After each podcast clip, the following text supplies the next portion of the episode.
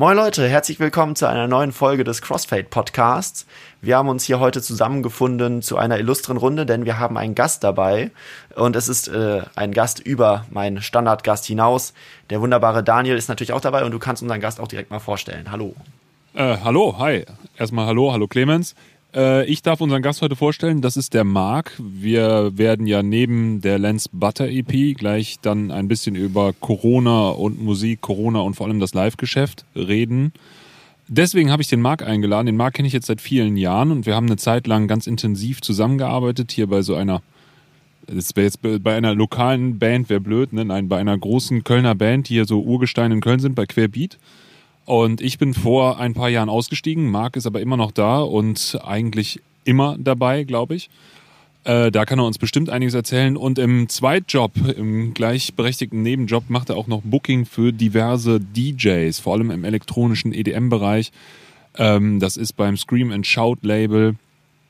Da fallen mir jetzt spontan Finger und Kadel, Klaas und solche Leute ein. Das kannst du dann nachher nochmal in Ruhe erzählen, was da alles drunter fällt. Ähm, ich denke, der Marc kann uns einen ganz guten Einblick geben, was so aktuell die Fragen, die Sorgen und der Stand im Live-Business ist. Ja, das ist der, das ist der Marc und warum der Marc da ist vor allem heute. Hallo Perf Marc. Perfekt zusammengefasst. Hi Daniel. Hi Clemens. Moin. So, ja genau. Wir wollen jetzt erstmal ein bisschen über äh, das allumfassende Thema Corona reden. Äh, das, Ah, Gehen wir äh, damit direkt los oder was? Ja? Meinst du, Wir meinst können auch mit Lens. Ja, lass uns mit Lenz äh, starten, weil ich glaube, Corona wird das ausgeprägtere Gespräch, könnte ich mir fast Stimmt, vorstellen. ja. Ja, okay, gut, dann, dann starten wir mit Lance.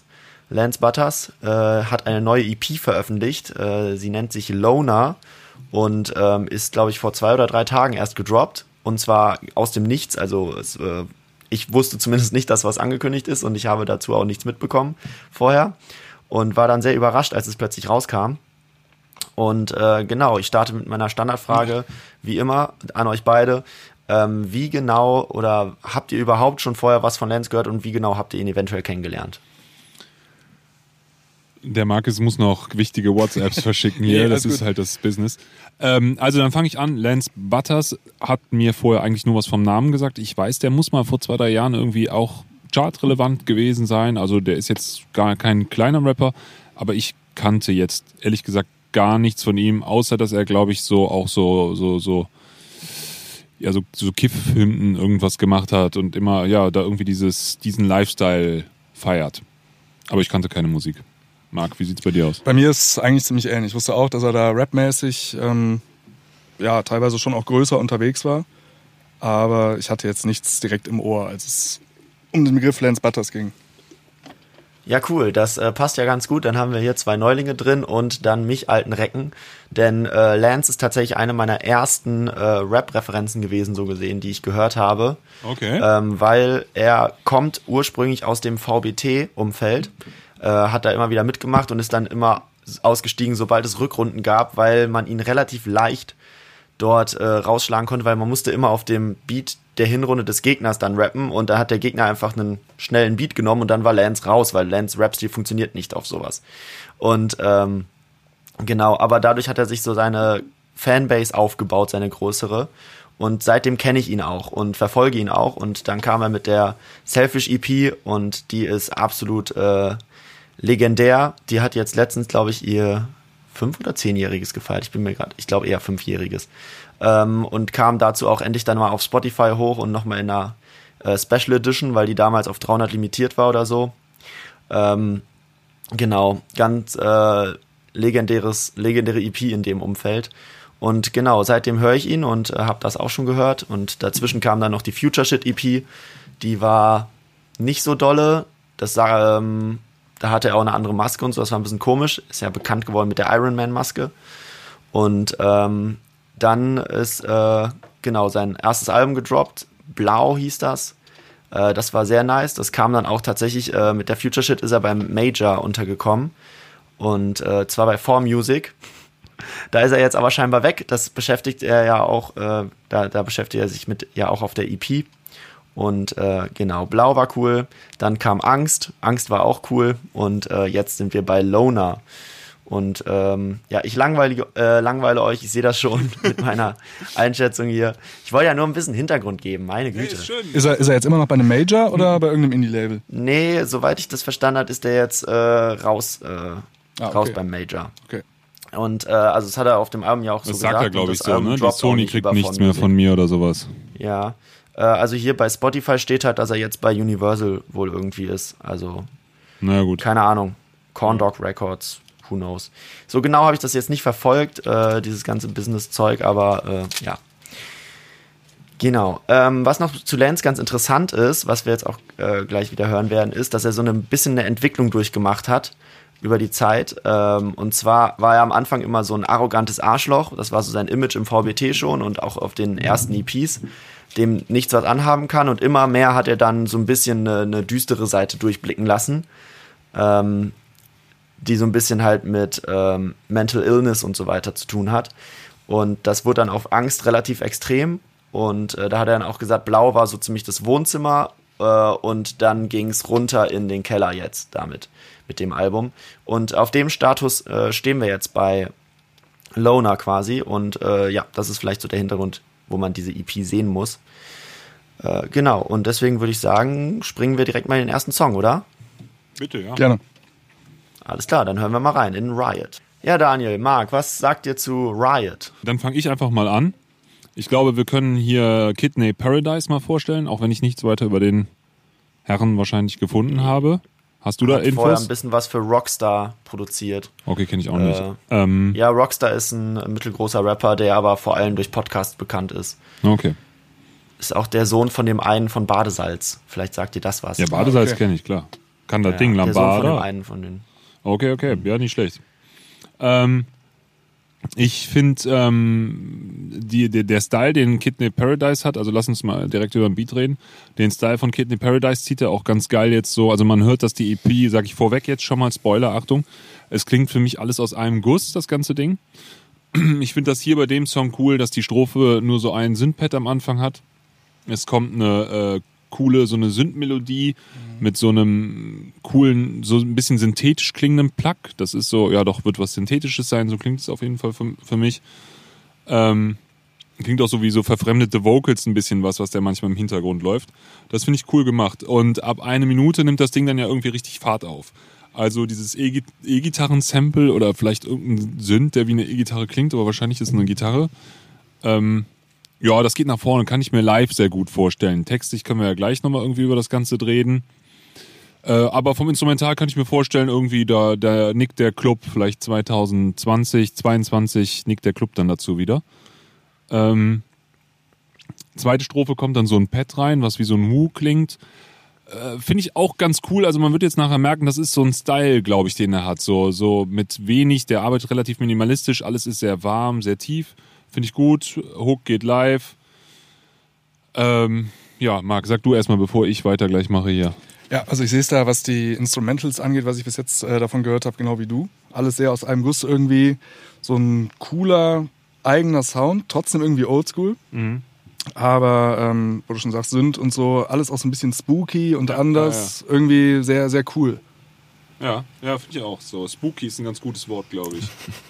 Ja. Ein bisschen spooky ist es. Also, Clemens, um dich jetzt direkt zu provozieren, du kannst mir was zum Text erzählen. So, Für mich macht das so ein bisschen den Eindruck, also ist lustig an manchen Stellen, ist aber so ein bisschen so eine Hook für 16-Jährige, hatte ich jetzt das Gefühl. Also ich will jetzt keinem zu nahe treten, aber irgendwie äh, bababab, Start a Riot, irgendwas. Ich habe das am Anfang gar nicht richtig verstanden, aber dann habe ich mir gedacht, das muss wahrscheinlich Riot heißen, was er da singt, rappt. Ähm, mach Stress finde ich natürlich immer, finde ich immer gut so, aber ähm, ja, textlich hat es mich jetzt hier irgendwie noch nicht so abgeholt.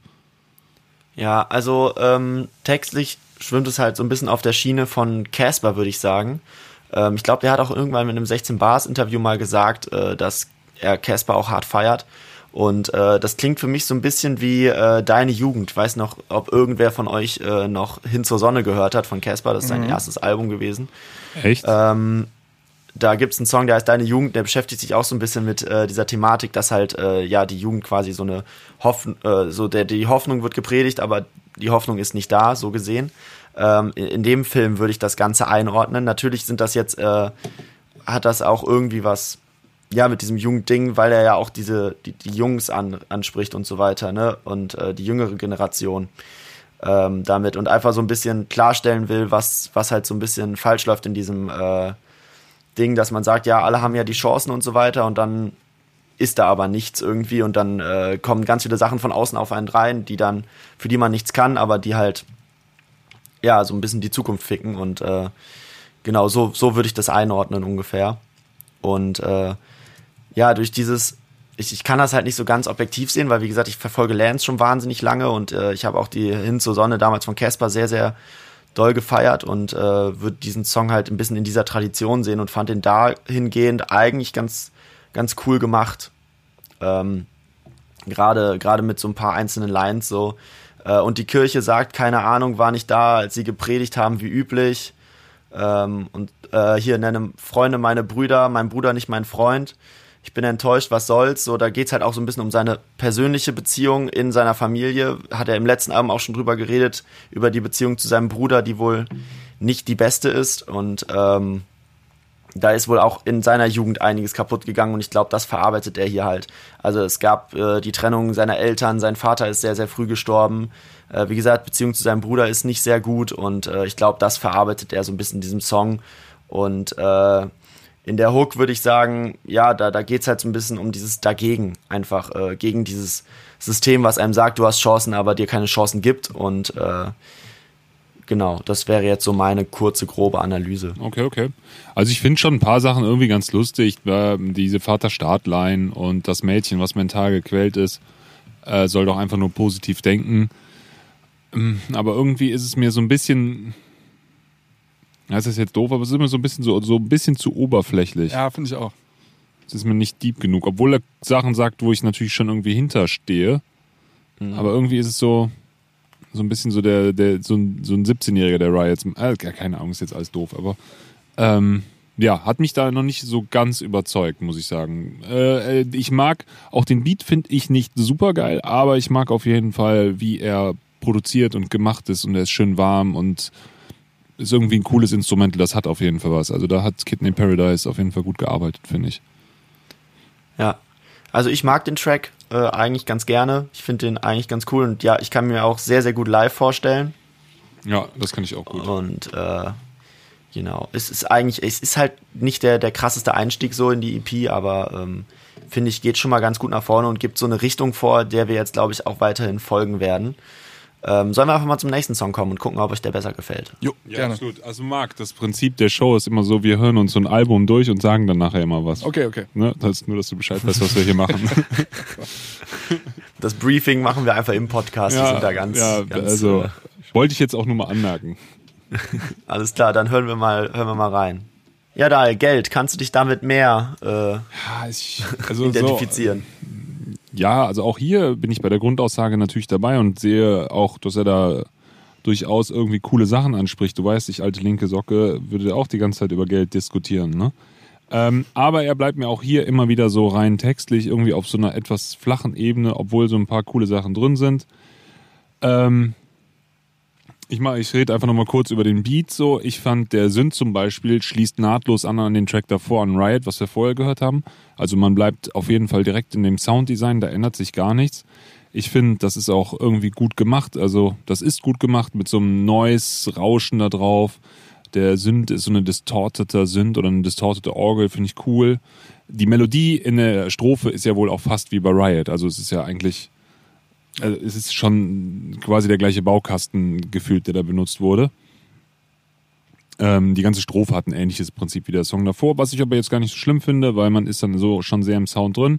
Die Kick kommt geil rein und das ist ein richtig schön tiefer Bass. Also ich habe mir das gestern Abend nochmal hier im Studio angehört. Also das ist, boah, richtig, die, die sitzt die 808, würde ich sagen, finde ich gut gemacht. Ja, und äh, ab drei, drei Minuten fünf finde ich es ein bisschen Kanye West geil. Äh, ich weiß nicht, ob jemand von euch so lange gehört hat. Ab drei Minuten fünf brettert ja dann so eine übelst distortete 808er durch. Ähm, das ist geil. Das ist geil. Das ist ein bisschen Kunst. Finde ich gut. Marc? Äh, ja, also schließt sich auf jeden Fall, schließt sich an Riot gut an. Ähm, ich sehe das ehrlicherweise so ein bisschen wie Daniel. Also Es ist ähm, alles mega gut gemacht, sowohl das Instrumental als auch die, die Lyrics als solche. Aber textlich bzw. inhaltlich finde ich es auch so ein bisschen, bisschen, ja, wie soll man sagen, profan ist vielleicht das falsche Wort, aber es ist halt super laidback äh, gerappt und so, alles Halftime, so kommt cool rüber. Aber es holt mich jetzt auch nicht so ab irgendwie. Ist nicht so mein, Mhm. mein, äh, ja, wie soll man sagen, mein Ding irgendwie einfach. Ja, es, ha Ja. es hakt irgendwie noch nicht so richtig. Ja, äh, kann ich soweit irgendwo auch nachvollziehen. Ähm, wenn man Lance halt schon länger verfolgt, dann äh, Zieht er die halt Wörter eine eigentlich immer so? Ja, ähm, Lance würde ich sagen, am Anfang hat man immer gesagt, Lance ist so ein bisschen, äh, sein, seine Stimme ist nicht unbedingt, äh, es geht nicht unbedingt um den Text dabei, sondern es geht dann eher darum, dass die Stimme wie ein weiteres Instrument zum Beat ist. Früher waren seine Texte halt wirklich nicht sehr inhaltsstark, sondern es ging halt wirklich nur um ihn, dass er der krasseste Ficker ist und so weiter und so fort. Und ähm, genau, da hat man halt gesagt, seine Stimme ist quasi das weitere Instrument, was dann den Beat ja vollendet. Und ähm, das hat immer mehr geschiftet in Richtung, er hatte halt irgendwann tatsächlich was zu sagen und hat das dann auch getan. Und ähm, ja, vielleicht ist es halt der Grund, weil ich die, die Anfänge dann kenne, dass ich mir das so ein bisschen, ein bisschen höher anrechne, was er hier versucht, weil er halt tatsächlich, finde ich, eine, eine, eine Message anbringt im Sinne von, dass die Leute ja, also dass, das so ein vielleicht ein Mindset ist, dass Geld ja glücklich machen könnte. Und wenn man halt Geld hat, dann passt alles und dann äh, läuft so und dann, dann ist halt auch, äh, ja, stell dich mal nicht so an, du verdienst doch genug und so weiter. Und äh, gegen diese Thematik geht das hier halt so ein bisschen. Und äh, ich finde es halt grundsätzlich cool, wie er es macht, weil ich da schon so eine. Aber halt, das, was du gerade gesagt hast, ist ja nicht reich sein. Du verdienst Nee, ja genug, dann kannst du ja Scheiße machen. Also das Geile an reich sein ist ja einfach reich sein, ohne arbeiten zu müssen. Also, oder? Ja, eigentlich schon. Ja, natürlich, aber ähm, es geht ja allgemein darum, Menschen mit Geld dürfen, dürfen keine Probleme haben. So, das ist ja so ein bisschen das. Das sieht man ja in YouTube auch immer wieder. Da gab es Du auch meinst mal. diskriminieren gegenüber den Reichen. Ja, es ist sehr diskriminierend gegenüber Reichen, das ist fies. Nein, aber das hat man halt immer mal wieder gesehen. So, es gab zum Beispiel einmal die Debatte um ähm, eine große YouTuberin, die heißt Kelly Mrs. Vlog, die hat mal so ein Video gemacht, wo sie halt über ihren einen, also die hatte halt so einen Arbeitsbreakdown quasi. Die hat halt sau viel gemacht, dann ist ihre SD-Karte kaputt gegangen und dann noch ihr Laptop und dann hat sie darüber halt quasi so einen Breakdown gehabt. Und hat das dann halt gefilmt und äh, darüber geredet halt. Und dann gab's halt die eine Hälfte, die gesagt haben so, okay, krass. Und ähm, äh, hier, pass auf dich auf und so weiter. Und dann gab's die andere Hälfte, die dann halt äh, gesagt hat, äh, ja hier, du verdienst doch so viel Geld. Es gibt viele Leute, die viel weniger Geld als du verdienen. Jetzt mal, äh, stell dich mal nicht so an. Und Also ich habe äh, zwei Anmerkungen zu der Story, ja. Also Ja. natürlich ist jemand, der arbeiten muss, per se, per Definition eigentlich noch nicht so reich. Ich weiß jetzt nicht, ob die das jetzt so nur noch aus freien Stücken gemacht hat oder ob sie wirklich noch die Kohle brauchte. Ähm, und zweitens ist es natürlich auch so, äh, es ist natürlich viel beschissener Nervenzusammenbruch, ohne Kohle zu kriegen.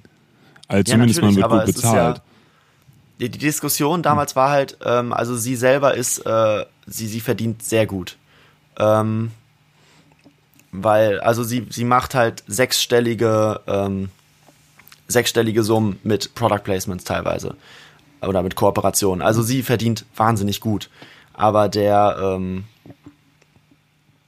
aber der, der Großteil der Kommentare war halt dann so, ja, wenn du Geld hast, dann hast du dich nicht zu beschweren, dann, dann hast du keine Probleme zu haben. Und dann gab's halt die Diskussion so, weil der Vergleich ist halt immer das Ding, ne? Wenn du halt, ähm, weil deine Realität vergleichst du ja nicht dauerhaft mit der Reali- Realität von anderen, sondern nur mit deiner Realität. Und wenn Nein, du halt sonst selber wären wir auch alle mega glücklich, wenn wir Ne? uns die ganze Zeit nur mit den mit Ländern wie Somalia oder sowas vergleichen würden. Oder Ja, ich will jetzt man das immer nichts sagen, Falsches sagen, aber ja oder eigentlich. Mhm. Sudan oder sowas. Ne? Also wenn wir uns jetzt nur mit denen vergleichen würden, dann wäre es ja schon, äh, wären wir alle ganz gut da. Ja, ist halt so. Und äh, das ist, ähm, ja, eine sehr, sehr komische Sache. Und äh, darüber redet er halt auf diesem Track. Und ich finde es halt grundsätzlich cool gemacht, weil er halt diese, diese Ironieebene die ganze Zeit aufrecht erhält. Und aber trotzdem relativ klar macht, was er damit sagen möchte. Und das finde ich eigentlich schön. Äh, schön umgesetzt hier. Und deswegen äh, würde ich das, ja, sehe ich das vielleicht ein bisschen anders als ihr oder vielleicht auch ein bisschen, ja, vielleicht bin ich da ein bisschen voreingenommen. Normalerweise bin ich ja der, der Texte kritisiert. Ich, ich muss zugeben, ich habe das jetzt gar nicht so verstanden wie du. Ich habe da gar nicht so eine so eine wirkliche Message reinbekommen. Also schon so ein bisschen diese Gier, die er da wahrscheinlich kritisiert, aber irgendwie so richtig Na gut. Naja, also klingt plausibel, was du da erzählst. Ja, er, sagt ja sowas wie, doch Geld verschafft einem in so Tagen wohl Zuflucht äh, und so. Das ist halt ein bisschen diese Aussagen, die von außen kommen, die aber ja eigentlich nicht zutreffen. Und äh, das, so, so würde ich das interpretieren. Und äh, deswegen, also ich finde find eigentlich sehr cool gemacht. Ähm, und er, er spricht ja dann hier auch ähm, ja, diese ganzen äh, Sachen an, die man angeblich haben will, die aber einen ja im Endeffekt auch nicht glücklich machen, zumindest nicht langfristig. Ja, ja. Können wir, können wir so stehen lassen? Kann man Auf jeden so, Fall. Lassen wir mal so stehen. Alles klar. So, der Stream ist jetzt offline, weil YouTube die Urheberrechtsverletzung erkannt hat. Oh. Das ist natürlich nice. Ähm, dann würde ich sagen, äh, machen wir jetzt das Album zu Ende und dann versuche ich nochmal den Stream neu zu starten, wenn wir in die Diskussion übergehen, weil dann verstoßen wir nicht gegen Urheberrechte. Okay.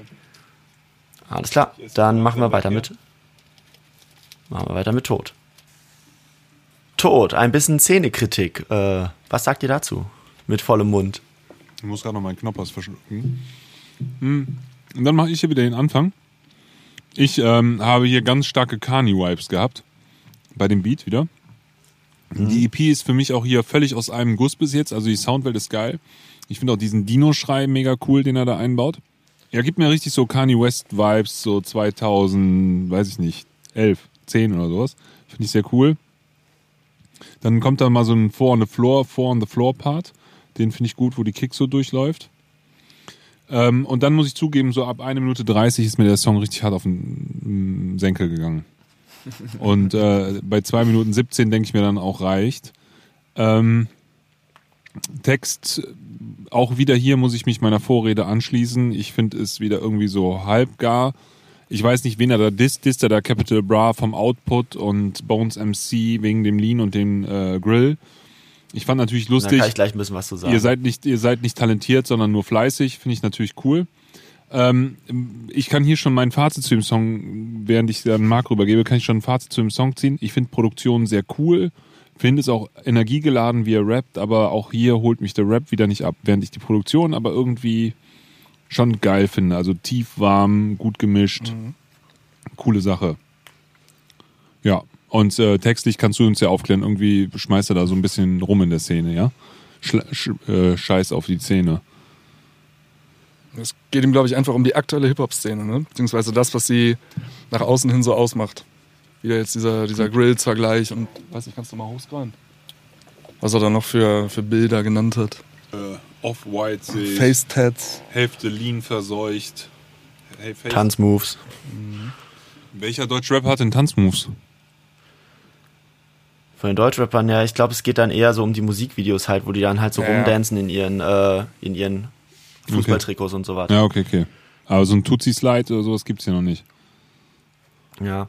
Ja, also das Ding ist, dass Lance äh, eine lange Historie von gegen die Szene hat. Ähm, Das hat er ähm, immer schon, immer schon gemacht quasi und hat immer schon diese, diese modernen äh, Einflüsse so ein bisschen, ja, also dieses, dieses ganze moderne Musikbusiness so ein bisschen abgelehnt. Das hat man äh, vor allem mit sein, in seinen Kooperationen mit A zum J immer wieder gehört. Ähm, er hat halt relativ viel mit A zum J immer zusammen gemacht. Äh, der hat auch seine gesamte letzte Platte produziert und ähm, ja, da, da gab es halt auch so einige Songs, äh, die dann halt gegen die Szene gingen und äh, wo er das einfach alles kritisiert hat, dieses Business. Und äh, das schimmert auch in Limes immer wieder durch. Und das hier ist halt jetzt so ein bisschen der Song, der ja das Ganze jetzt so zusammenfasst, was er halt aktuell zu der Szene denkt. Und äh, ich würde sagen, der, der greift hier keinen Einzelnen an, sondern greift halt eine ganze Strömung an Musik an. Also dieses ja neue Afro-Trap-Ding da mit, äh, mit äh, ja, den ganzen Leuten, die gleich klingen, Zero, Mero, wie auch immer. Ähm, ich glaube, da, da geht's gegen die alle und auch natürlich wahrscheinlich auch gegen Kapital und äh, Bones und Raff und so weiter. Äh, dass es einfach nur darum geht, dass es immer, immer nur rausgehauen wird, schnell und äh, dass das ja überhaupt nichts mehr mit Hip-Hop-Fühlen zu tun hat, mit Kunst zu tun hat und so weiter und so fort. Und ich glaube, das ist so ein bisschen seine Kritik in dem Song. Und äh, die brüllt er halt auch so ein bisschen raus. Und ist, äh, ich, ich mag die Aggressivität in dem Song, die kommt durch den Beat vor allen Dingen sehr, sehr gut durch.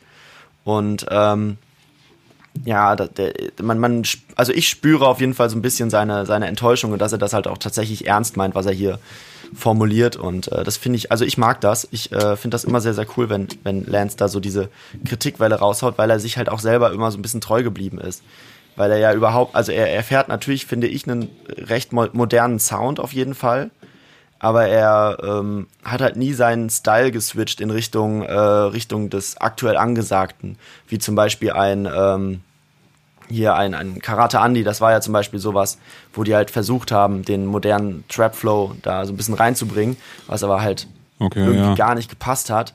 Und bei Lance ist es halt eben nicht so. Der, der bleibt sich selber treu und Aber man äh, muss jetzt auch mal äh, sagen, dass, sein Ding halt durch. dass so ein Raf Kamora halt das auch gemacht hat, ne? Wie meinst du jetzt? Sein Ding durchgezogen. Ja, sein Ding durchgezogen, aber der ist sich ja selbst, äh, so gesehen nicht selbst treu geblieben, sondern hat halt einfach geguckt, was ist in Frankreich erfolgreich und hat das dann kopiert. Okay, du meinst mit dem Palm aus Plastik. Also für mich ist das, ja, für mich ist das halt nicht so wirklich sein Ding durchziehen. Für mich ist das eher ein, äh, also ne, ich will jetzt gar nichts gegen Raff sagen, so der Typ hat äh, Ewigkeiten gehasselt für das, was er jetzt hat, auf jeden Fall so. Äh, ich meine einfach nur, das ist ja nicht sein eigenes Ding, sondern das war halt einfach ein, was funktioniert da und das machen wir jetzt auch. Okay, Ich meine, Das, das, man, man kann sich darüber streiten, ob es jetzt zu kommerziell ist oder, oder was weiß ich was, was da Raff oder bei uns machen. Aber ist es denn nicht real oder, oder unreal, ähm, wenn man irgendeine Entwicklung durchläuft? Nein, das würde ich so gar nicht sehen. Ähm, ich glaube, dass das Ding, was, was ihn halt hier stört, ist, dass halt so ein bisschen die Kultur darunter leidet. Ich meine, Hip-Hop- es halt hauptsächlich. Hip-Hop ist um tot, kenne ich halt auch geht. schon von Nas, ne? Ja. Und- ja, das ist ja die ewige Diskussion im Hip-Hop. Old School, New School und so weiter. Nur, dass Lance irgendwie so ein Bindeglied bildet, weil er ja überhaupt nicht Old School ist, finde ich. Also er klingt nicht Old School, er, er war nie Old School und hat das ja auch nie so, der hat ja auch die, ähm, die Elemente und sowas nie, nie rausgehauen, so, sondern es ist halt einfach so eine, ich glaube, es geht ihm grundsätzlich um die Haltung in dem ganzen Ding drin. Will heißen, dass da halt einfach nicht mehr die Kunst im Vordergrund steht, sondern dass da die Zahlen im Vordergrund stehen und dass da die, äh, ja, so, so die, die Ja, gut, also das so Ding hat weiter. ja auch einen Bart, diese Diskussion, ne? Absolut. Ja, ja. Ne, ich glaube, das ist halt so ein bisschen sein Problem und das, das haut er halt immer wieder raus. Und äh, keine Ahnung, ich, ich finde es immer wieder schön, weil ich ja diese Kritik auch immer wieder teile. Das habe ich ja auch in diesem Podcast immer, äh, immer mal wieder durchscheinen lassen, was ich von dieser neuen äh, Rap-Welle halte. Und ähm, deswegen holt mich das vielleicht mehr ab als, äh, als euch. Weiß ich Ja, mich lässt das völlig kalt. Also das ist so eine Diskussion für äh, bis, bis Anfang Mitte 20. Ja. Möglich. Dann wird sie durch die Möglich. Realität verdrängt. Und dann ändert Ja, man sich halt auch, ne? Normalerweise. Also ich kenne eigentlich keinen, der gleich ist äh, mit Anfang 30 wie mit Anfang 18. Wäre auch ein bisschen äh, schade drum. Ja, natürlich. Ne? Und das, äh, ja. Also, wie gesagt, ich, ich fühle das irgendwo noch. Ich finde das auch irgendwie cool, Ja. was er da aufzählt, sind so ein paar lustige Disses, aber diese Story so, ey, äh, das ist Kunst und ihr macht Kommerz, die Story hat einen Bart so und Nas, Hip-Hop ist dead. Und ich glaube, der hat das auch noch von Nietzsche geklaut, Gott ist tot so. Ähm, also irgendwie erfindet auch keiner das Rad neu so. Also das muss man auch mal die Kirche im Dorf lassen. Man stellt Ja, sich dann auch immer so, man stellt sich dann so drüber und tut so, als würde man selber was Einzigartiges machen, aber es klingt für mich jetzt auch nicht so wie nie dagewesenes Zeug, was er so raushaut. Also er macht jetzt auch schon wesentlich mehr Mainstream-Musik als 100 Leute, die nicht so weit kommen wie Lance Butters. Ne? Also wo wo setzt man da jetzt den Punkt? Weil Lance Butters macht ja auch schon wieder die richtigen Akkorde und macht jetzt nicht so super schräge Sachen. Der hat ein paar schräge Ja, aber Sachen, so aber, würde ich das auch gar nicht, gar nicht sehen. Ich glaube, er, er, es geht ihm nicht darum, dass die Musik nicht Mainstream ist und so weiter. Wie gesagt, er hat auch selber schon gesagt, dass er Casper hart feiert. Und Okay. ey, wenn, jemand äh, Anfang der also er feiert einfach nicht die Lean 10er Jahre Mainstream war, dann Casper. Also ich glaube, darum geht's ihm gar nicht. Es geht ihm einfach darum, dass die, die Leute quasi nicht, äh, ja, dass die, dass die Leute halt jetzt Musik berechnend machen, im Sinne von, wir machen sie schön kurz für die Streams und äh, äh, hier rechnen schön durch, wie muss der Song aufgebaut sein, damit es genau passt und gehen, kicken einfach raus die Sachen und äh, kümmern uns überhaupt nicht drum. Ich meine, so, so ein Casper-Move ist halt, ich kündige mein Album an, äh, bringe auch schon die erste Single raus, habe ein äh, Release-Date und eine Tour geplant und sowas alles. Und dann sage ich, ah nee, das Album gefällt mir doch noch nicht. Ich äh, cancel das jetzt alles und äh, wart, äh, mach nochmal ein Jahr ein komplett neues Album und bring das dann raus. Ja. Das ist so der Casper-Move. Aber der Casper kann sich das auch natürlich auch leisten, so das kannst du mir jetzt auch wieder erzählen, Casper logisch. ist auch so Aber ein. Raf Kamora könnte sich das halt auch leisten. Wir reden im Und, äh, Podcast glaube, übrigens alle immer geht's auch beide gleichzeitig, weil dann kommt das irgendwie geiler. Können die Leute, weißt du, kann man vielleicht, wir könnten das auch mal pennen, dann so auf links, rechts legen dann können die Leute den Podcast in der Hälfte der Zeit durchhören. Durch so. Raum wandern lassen. Ja, so. Und dann können die so auf beiden Ohren irgendwie so beide Punkte sich die ganze Zeit anhören. Ja, und danach kommen sie alle in die Klapse. Ja.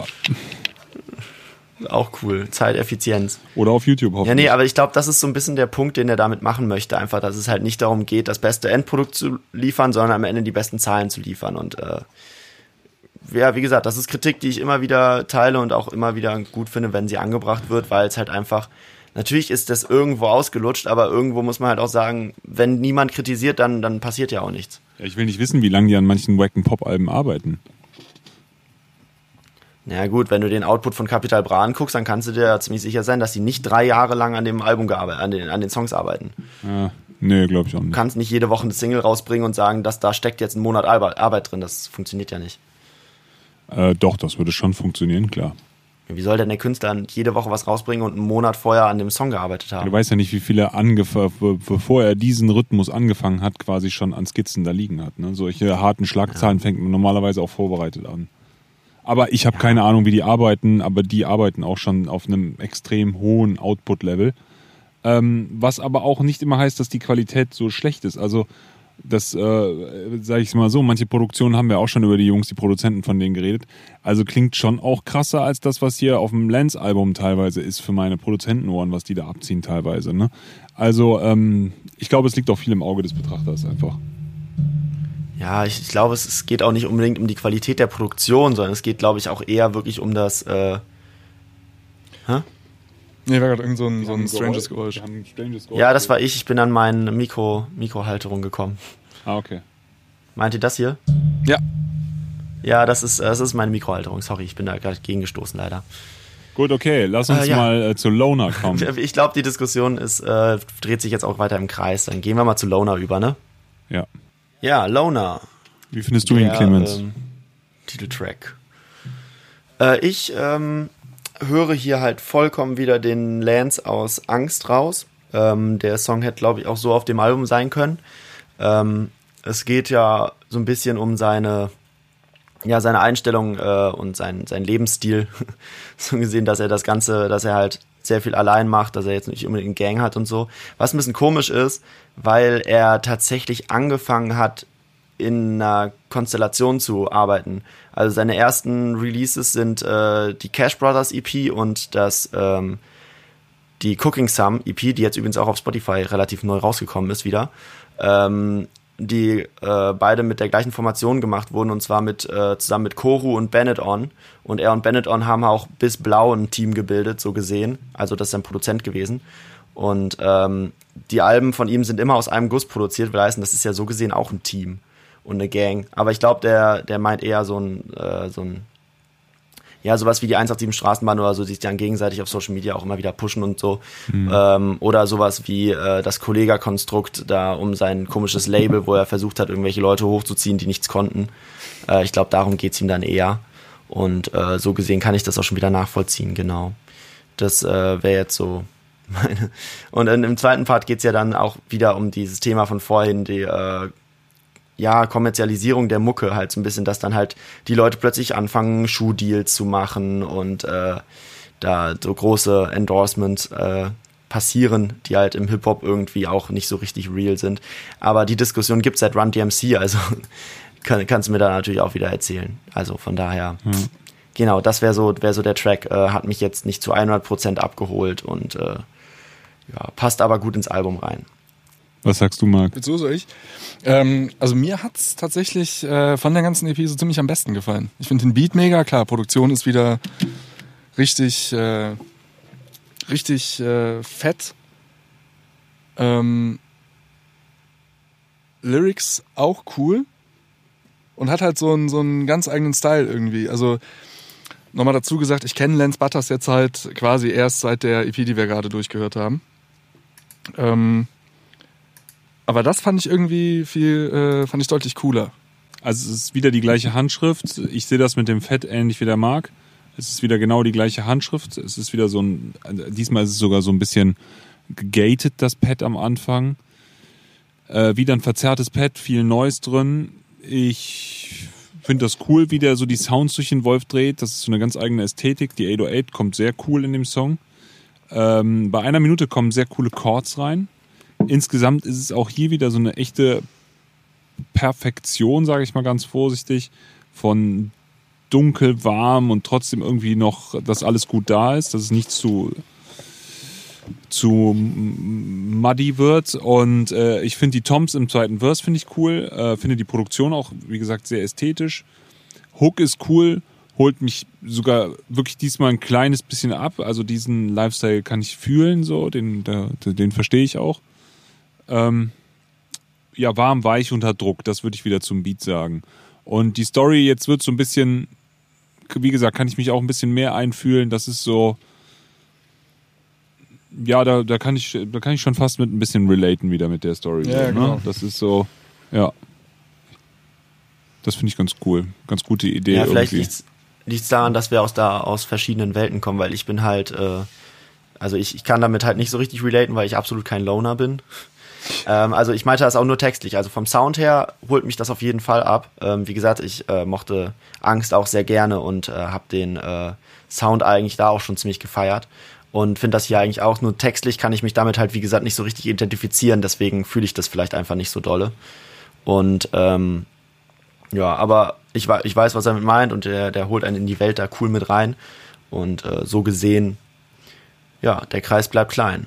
Das ist ja auch ein Motto der aktuellen Tage. Halt deinen Kreis klein, ja, genau. Ja. Ja, also ja, das äh, kann ich, das kann ich nachvollziehen, was er da macht. Also ja, Therapie. Cool. Äh, Wäre ja, wär cool, wenn ihr während des Podcasts nicht so am Handy dann sitzen würdet, weil dann, das merkt man in der Audio auf jeden Fall, dass ihr da sauer abwesend seid.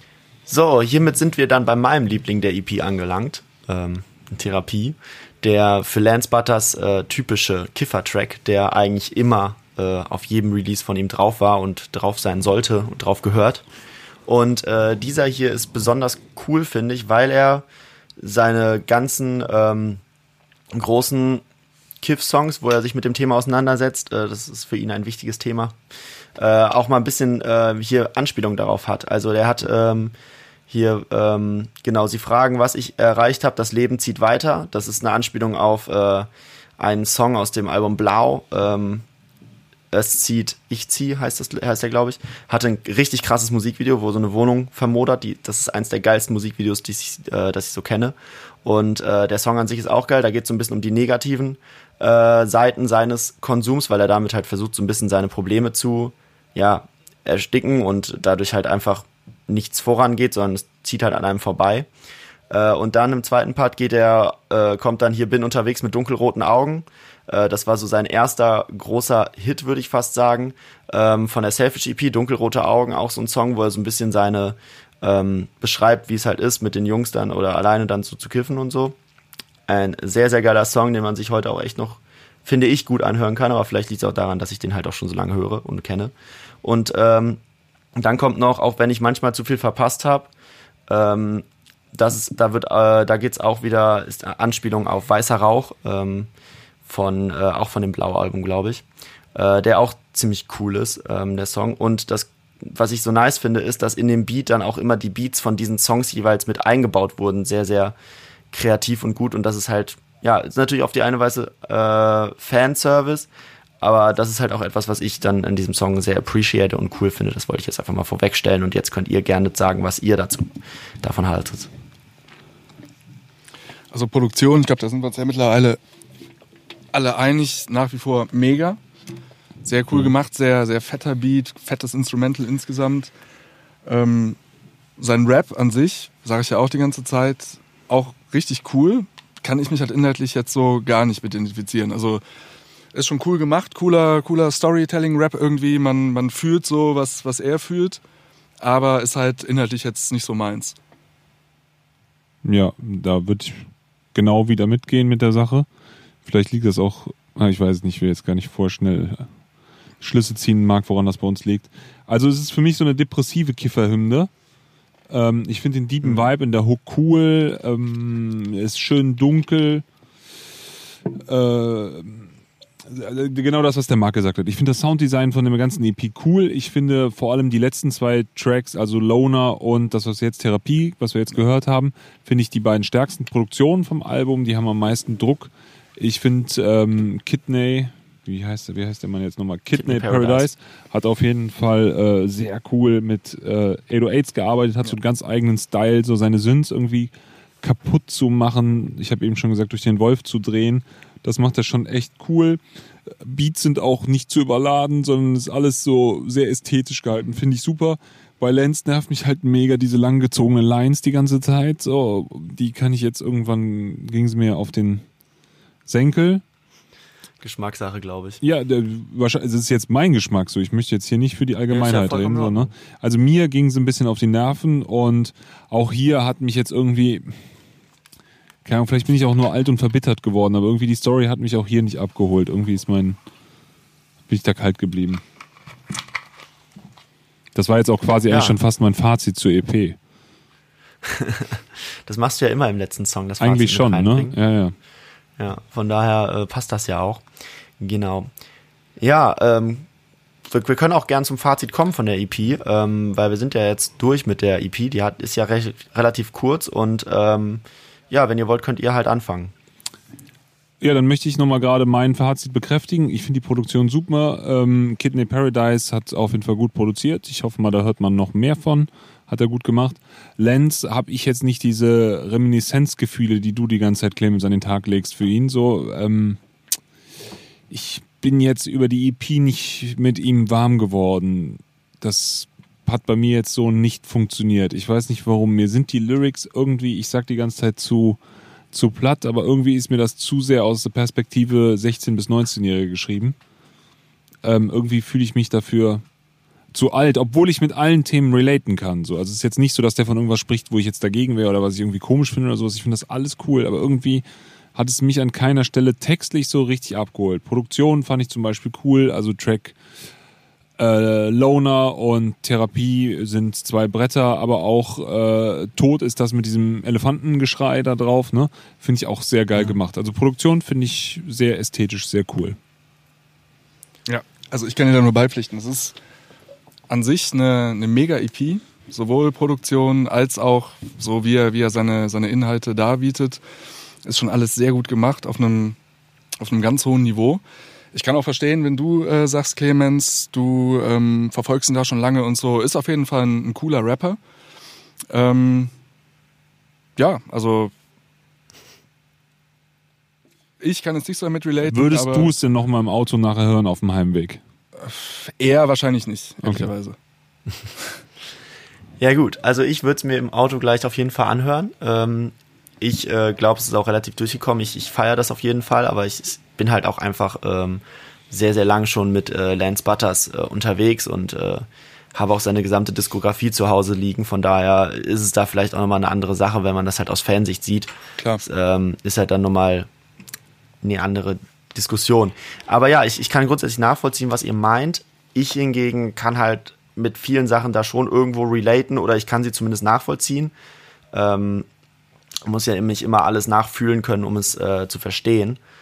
Aber ähm, ja, grundsätzlich holt er mich damit auf jeden Fall schon ab und äh, ja, die Produktion ist einfach mega geil und äh, ist definitiv etwas, was ich mir in den nächsten Wochen des Öfteren anhören werde. Cool, dann sind wir jetzt mit Loner durch ähm, und dann würde ich sagen, können wir gleich zu unserer wunderschönen Diskussion übergehen oder unserem Gespräch über Corona. Ja, herzlich willkommen zurück. Es ist noch niemand drin, aber passt schon. Wurden eben gekickt wegen Urheberrechten. So ist das manchmal in der Welt. Äh, genau, wir machen jetzt weiter mit dem zweiten Part über ähm, Musikbranche und Corona und so weiter. Und äh, genau, wir, wir setzen jetzt wieder im Podcast ein. Ja, unser zweites großes Thema, ähm, Musikbranche und Corona. Äh, genau, ihr, ihr beiden seid ja beide Teil der Musikbranche. Ihr seid dadurch also auch direkt betroffen davon. Deswegen würde ich vorschlagen, dass ihr einfach mal anfangt und äh, mal erzählt. Hat euch das äh, beeinflusst euch diese diese Situation gerade? Ähm, es wurden ja alle Live-Veranstaltungen bzw. Großveranstaltungen bis 31.8. abgesagt. Von daher beeinflusst euch das in eurer Arbeit und äh, inwiefern hat sich das geäußert? Jetzt stellst du die Frage an uns beiden und wir haben natürlich heute den Markt da, der viel tiefer momentan in der Live-Branche drin hängt als ich. Also ich würde sagen, ich war noch vor drei Jahren, vor vier Jahren noch sehr live aufgestellt und habe das in den letzten zwei bis drei Jahren sukzessive abgebaut. Ich hatte letztens, letztes Jahr, habe ich nochmal geguckt, ungefähr ein Viertel meiner Einnahmen wahrscheinlich noch aus irgendwelchen Live-Events, den Rest aber schon nicht mehr. Dieses Jahr war es noch weniger geplant. Ich hatte zwar auch eine Tour und ein paar kleine Konzerte geplant. Also auch für mich gab es schon die ersten Ausfälle. Ich sollte einen Konzertmitschnitt machen, hätte auch noch ein Konzert gemischt. Außerdem stand für Mai eine Überlegung von einer kleinen Tour im Raum. Die ist jetzt auch natürlich gecancelt worden. Ja, also ich habe da die Auswirkungen deutlich gespürt, aber es hat mich jetzt nicht so sehr betroffen, da ich momentan mehr auf Streaming und auf digitale Sachen gesetzt habe, hat sich Corona da fast eher positiv bemerkbar gemacht. Ich meine, Clemens, du als alter YouTuber wirst das ja auch gemerkt haben. Die Leute haben nicht weniger YouTube geschaut in der Zeit, also das ging auf jeden Fall hoch. Und auch nachdem ich am Anfang den Eindruck hatte, dass Spotify erst in Sachen Musikstreaming etwas gelitten hat in der ersten Woche in Deutschland, zumindest bei der Kontaktbeschränkung, ist Spotify dann doch auch wieder, wenn nicht direkt normalisiert, wieder auf deutlich höher eingestiegen. Also es wird mehr gestreamt. Ähm, ja, also insofern kann ich das nochmal kurz von mir zusammenfassen. Ich hatte erste kleine Ausfälle und habe es natürlich deutlich gemerkt, bin aber persönlich momentan gar nicht so live involviert. Aber jetzt habe ich den Marc eben schon angekündigt. Der Marc ist natürlich viel mehr ausgerichtet als auf live. Der, du bist erstens Techniker bei einer Band, die dafür bekannt ist, dass sie super viel live macht. Und genau. ich weiß, früher sind wir zusammen mit denen rumgefahren. Da haben wir noch irgendwas lass mich nicht lügen, 300 Shows im Jahr oder sowas abgerissen. Ja, ne? Genau, irgendwas um den Dreh. Jetzt kannst du gleich mal kurz erzählen, das hatte sich sowieso ein bisschen verändert. Ihr habt im Karneval schon weniger gespielt. Also lass uns erstmal über den ersten Teil deiner Welt da reden. Das ist Querbeat, die mhm. Kölner Karnevalsband, mhm. sage ich jetzt mal. Ähm, die jetzt, soweit ich das weiß, im Karneval zwar gespielt hat, aber eigentlich einen großen Wurf im Sommer vorhatte und ganz viele Festival-Bookings und da richtig loslegen ja, wollte. Exakt. Wie sieht es damit aus? Man hatte dann zuerst überlegt, komm, wir sind jetzt ein bisschen vorsichtiger, ähm, gucken mal, dass wir längerfristig planen, um dann irgendwie nicht auch wieder was verschieben zu müssen. Ähm, ja, das ist momentan die Situation. Also live geht momentan bei mir zumindest so gut wie nichts. Ja, man sollte also, vielleicht noch dazu sagen, dass es bei Querbeat ja nochmal den, den großen Sonderfall gibt, weil ja dieses Jahr nicht nur äh, nicht nur gepla äh, geplant war, einige Konzerte zu spielen, sondern Querbeat ja sogar ein eigenes Festival auf die Beine stellen wollte mit 25.000 genau. Besuchern in Bonn, ja. das jetzt ja auch auf der Kippe steht. Äh, was, das war ausverkauft, also muss man sich mal vorstellen, 25.000 Leute ausverkauft und dann steht man jetzt plötzlich da, muss das Ding absagen und weiß jetzt nicht, wie es weitergeht. Das ist, kann ich mir schon vorstellen, dass das eine schwierige Situation ist. Ähm, einmal kurz an euch. Ähm, eure Audio ist wieder auf die ähm, Mikrofone gegangen, weil heißt, man hört im Stream Daniel kaum und Marc sehr, sehr gut. Ähm, aha, kannst du da aha. vielleicht gerade nochmal kurz umstellen, dass der das wieder über die Kamera macht? Ähm, ist es eigentlich? Es ist so eingestellt. Komisch. Also man hört dich halt übers Mikro. Also entweder musst du näher an Marc kommen, damit man dich hier hört, oder du musst äh, das wieder umstellen können. das nicht. geht nicht. Wir haben hier Abstand anderthalb Meter. Ich weiß, das ist das Problem. Ja, man, man hört dich halt leise. Ich glaube, das ist dann aber auch in Ordnung. Also ich kann dich halbwegs verstehen so. Ist denn jemand im Stream? Ja, es sind Leute im Stream, 13 Zuschauer es sind Leute bisher, im Stream. und es gibt auch schon Fragen. Ja, hallo. Also hier hat es zum Beispiel jemand gefragt, ob, äh, ob ihr glaubt, dass die Tour von Querbeat im Herbst stattfinden kann. Es ist schwierig. Also wie ich ja bereits eingangs gesagt habe, ähm, hat man überlegt, schiebt man es irgendwie ähm, auf einen späteren Zeitpunkt dieses Jahr. Wenn man jetzt dann aber ähm, die letzten Tage so ein bisschen äh, verfolgt hat und dann gesehen hat, dass Sachen wie das Oktoberfest abgesagt werden und Pützchens Markt und sonst was, ja, weiß ich nicht, ob man sich ähm, da irgendwie jetzt drauf versteifen äh, sollte. Man versucht halt irgendwie, was noch geht vielleicht und was halbwegs Sinn macht. Ähm, also ich habe bei der Recherche gesehen, dass der CO-Pop-Termin zum Beispiel in den September jetzt verlegt wurde. Mhm. Wie ist denn das? Also erzähl doch mal aus dem Alltag jetzt ein bisschen. Ähm, das ist ja wahrscheinlich auch ein Riesenchaos. Jetzt wurde euch als Technik-Crew, als Leuten der Technik, quasi das ganze Jahr abgesagt. Oder war euch das klar? Oder gab es da quasi einen Anruf, wo dann gesagt wurde, hey, es ist jetzt ganz sicher, wir spielen bis zum 31. August auf jeden Fall nichts mehr. Ist das... Ja, klar. Gab es diesen Moment quasi, ja? Den, den Moment, ähm, wo man mal kurz mit allen gesprochen hat, klar, den gab es.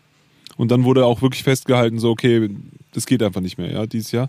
Ähm, was ja auch ein hohes Risiko für dich jetzt birgt, weil das ja auch dann da ein hundertprozentiger Einnahmeverlust ist. Ja, so gesehen schon, genau. Ja, das ist schon krass. Also Und die Zahlen sind ja nicht gering. Ne? Ich, ich habe ja äh, deine Zahlen gesehen, als du das noch gemacht hast, Daniel. Und äh, das ist ja schon ein beträchtlicher Betrag, der da am Ende zusammenkommt, äh, wenn man äh, die ganzen Shows, die da so gespielt werden, bedenkt. Vor allen Dingen, wenn es am Ende des Jahres nochmal so richtig losgeht und so eine Tour und so. Also ja. Da, da stehen ja jetzt gerade echt Existenzen so auf dem, äh, auf dem Spiel. Und deswegen, ja, ist eine kritische, kritische Lage. Wie, wie geht ihr denn jetzt so damit um? Oder gerade dich, äh, du Marc, wie, wie gehst du jetzt damit um? Hast du jetzt irgendwas schon äh, als Alternative gefunden oder staatliche Hilfen oder wie auch immer? Alkohol. Nee, also ähm, ich muss dazu sagen, ähm, mich hat's bislang, wohlgemerkt die Betonung liegt auf bislang, nicht so getroffen. Ich habe mir so ein paar Rücklagen gebildet und so, von denen ich jetzt äh, momentan noch ganz gut äh, über die Runden komme. Aber ähm, wie es jetzt längerfristig weiterläuft, muss man wirklich mal schauen. Also ich habe diesen ähm, dieses Corona-Hilfspaket angefordert und auch direkt bekommen. Wir reden von den 9000 Euro Genau. NRW-Soforthilfe. Ne? Ganz genau. Ja, okay. ja. Und ähm, Soforthilfe kam auch direkt, war direkt auf dem Konto und ähm, zu dem Zeitpunkt, also das war wirklich ganz am Anfang, als ich das beantragt habe, an dem, ich glaube, Freitag oder direkt oder Montag dann danach. Ähm, Erinnerst du dich noch an deine Nummer? nee. Ah, schade. Das hätte mich jetzt interessiert. Nee, ähm, da hieß es dann halt auch, ja, okay, Sie können das als Solo-Selbstständiger für ähm, Ihren Lebensunterhalt auch nutzen, also dass ich davon meine Miete bezahlen kann und Einkäufe und sonst was.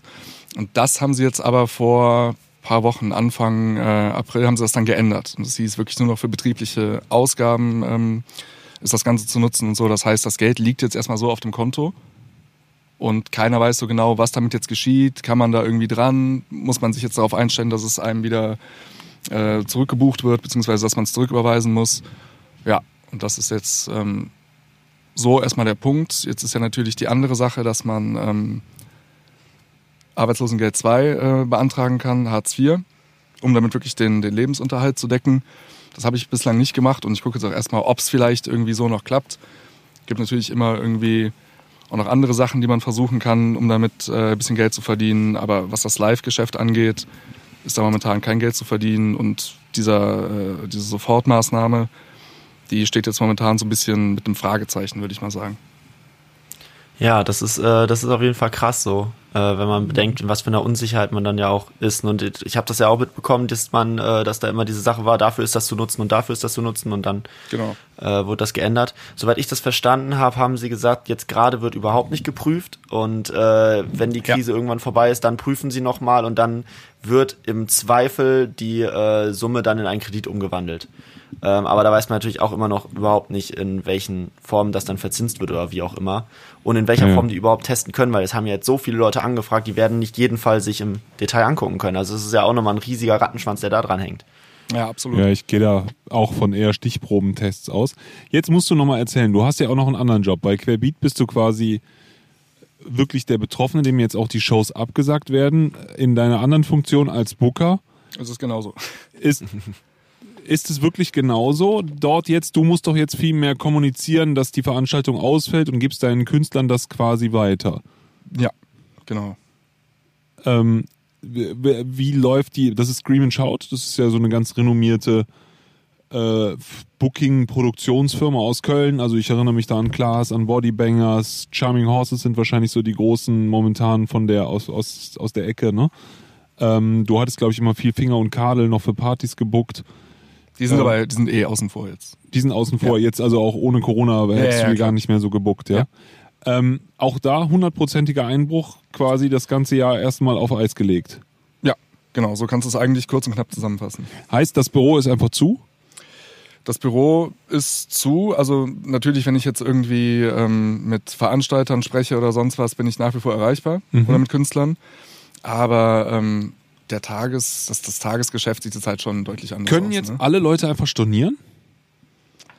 ähm, wie das so aussieht, Also jetzt, ich habe dich, ich habe jetzt über dich ein, äh, für mein kleines Festival irgendwo in Norddeutschland habe ich zwei DJs wollte ich haben. Wir haben 2000 Leute. Wir finden am 7.7. finden wir statt so.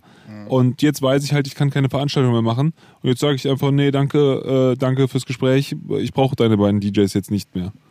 Also da hatte ich bisher das Glück, dass wir, oder dass ich mit den Veranstaltern, ähm, wo wir jetzt Sachen wirklich geplant hatten, ähm, dass wir erstmal gesagt haben, komm, wir lassen das Ganze jetzt nicht komplett außen vor, sondern legen es fürs Erste auf Eis. Also gucken dann, äh, wenn das Ganze nachgeholt wird, seid ihr natürlich wieder mit am Start und die Bedingungen und Konditionen gelten genau wie zuvor.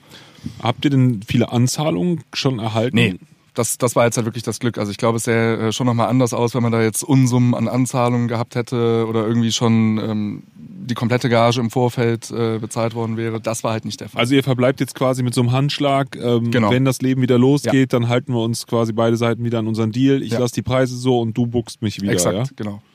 Gucken nur nach einem neuen Termin, wo irgendwie beide Parteien mit äh, glücklich sind. Und das Planen Sie denn schon für 2021 wild? Ja, so ganz grob. Aber da ist jetzt auch noch kein Aufbruch in die Richtung zu Nee. spüren, dass jetzt alles schon gesagt wird, ja easy, dann übertragen wir das Line-Up einfach komplett auf 2021, so wie es ist. Das ist jetzt auch nicht gerade der Tenor in der Szene. Alles, alles sehr verhalten, Mhm. jetzt aus, aus meiner Warte bisher, so wie ich das wahrnehme. Und ähm, ja, mit einem mit einer positiven Grundstimmung irgendwie in der, in der blöden Situation gerade, guckt man dann, wie gesagt, lass es uns einfach auf Tage vertagen, wo man dann sagen kann, okay, jetzt können wir es guten Gewissens machen.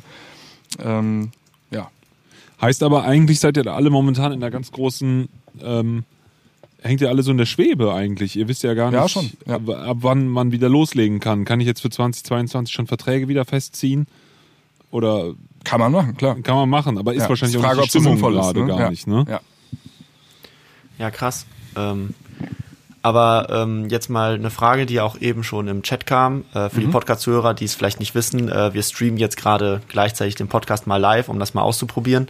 Ähm, ob das vielleicht ein interessantes Tool ist, um ein bisschen Input zu kriegen. Ähm, könnt ihr auch mal Feedback geben in den Kommentaren oder jetzt gleich am Ende des Chats oder auch gerne jetzt schon. Auf jeden Fall äh, fragte jemand, ob wir was zu Alternativen zu normalen Konzerten sagen können. Und ähm, das trifft sich ganz gut, weil ich gestern Abend tatsächlich auf dem Alligator Autokino-Konzert war in Düsseldorf. Ich weiß nicht, wie viel, äh, ob ihr davon was mitbekommen habt, dass jetzt die ersten Also Künstler, auch SSIO beispielsweise hat das schon gemacht, Brings Ich hatte nur mitbekommen, dass. Brings das als erste Genau. angekündigt hatten. Äh, die haben waren so in die. Köln jetzt gespielt am Wochenende zwei Shows und die spielen übrigens auch in Düsseldorf in dem Autokino. Ähm, Mhm. Da hat äh, Volkswagen zusammen mit äh, mit äh, D-Live, also ist so eine Live-Agentur aus Düsseldorf, glaube ich, ähm, hat, haben die ein Autokino an der Messe aufgebaut, wo die jetzt auch ganz viele Konzerte spielen. Und äh, genau, da war ich, wie gesagt, gestern und äh, kann jetzt einfach mal einen ganz kurzen Bericht raushauen, wie ich das so fand und äh, wie ich das so wahrgenommen habe. Und danach könnt ihr ja nochmal was dazu sagen. Ähm, dieses, äh, das ist ganz witzig. Äh, zum Ablauf kann man vielleicht mal sagen, die haben da halt eine, wie ein Autokino halt aussieht, eine riesige Leinwand, ähm, großer Beamer, der da, da drauf scheint. Und davor ist halt eine wahnsinnig lange Bühne, die halt einmal über die gesamte Leinwand geht, also die ist bestimmt so 40, 50 Meter lang. Und äh, links und rechts äh, sind dann, können dann halt die Musiker stehen, auch mit genügend Abstand, ähm, die Bands quasi. Und in der Mitte stehen dann halt die Künstler an sich, ähm, heißt Alligators Band stand links und rechts verteilt. Ähm, die vier Leute, also zwei auf jeder Seite, der, äh, die standen also auch nicht wirklich zusammen. Und äh, er war halt in der Mitte der Bühne mit seinem Backup-Rapper. Und das Ganze wurde dann halt natürlich auf diese riesige Leinwand übertragen und auf diesem Parkplatz standen halt 500 Autos. Heißt, jedes Auto, da durften zwei Personen rein, will heißen, um die 1000 Leute konnten da nur hin. Und ein Ticket hat 90 Euro gekostet, will heißen 45 Euro pro Person. Wenn man das einfach hochrechnet, ne, ähm, sind, da, sind wir da bei einem Gesamtvolumen von 45.000 Euro ähm, rein aus den Ticketerlösen. Ähm, ich glaube, wenn man halt die Gebühren abzieht und so weiter und so fort, dann wird da am Ende für die Künstler und Musiker halt auch ähm, nicht so viel übrig bleiben. Von daher kann ich mir schlecht vorstellen, dass das eine wirkliche Alternative zu richtigen großen Konzerten ist.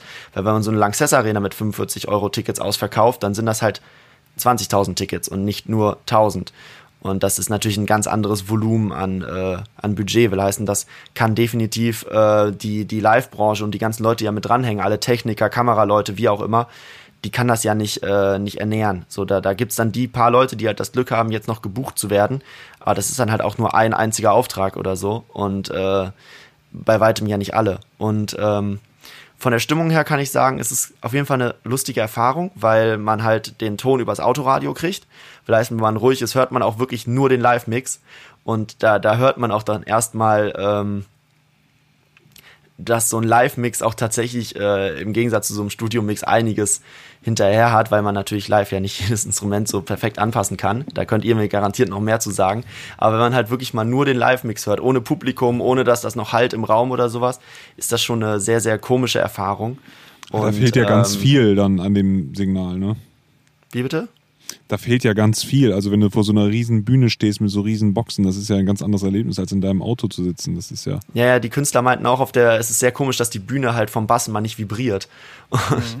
Und äh, vielleicht, also was man sich ganz lustig angucken konnte, Vorgruppe waren die 257ers und die haben dann halt nach ihrem Konzert so ein bisschen behind-the-scenes-mäßig die Insta-Story ein bisschen gefüllt und äh, haben dann standen halt auf der Seite von der Bühne drauf und haben dann mal drauf gefilmt und meinten, wenn man hier steht, man weiß ja nicht mal so richtig, ob gerade ein Song läuft weil man hört es ja einfach nicht.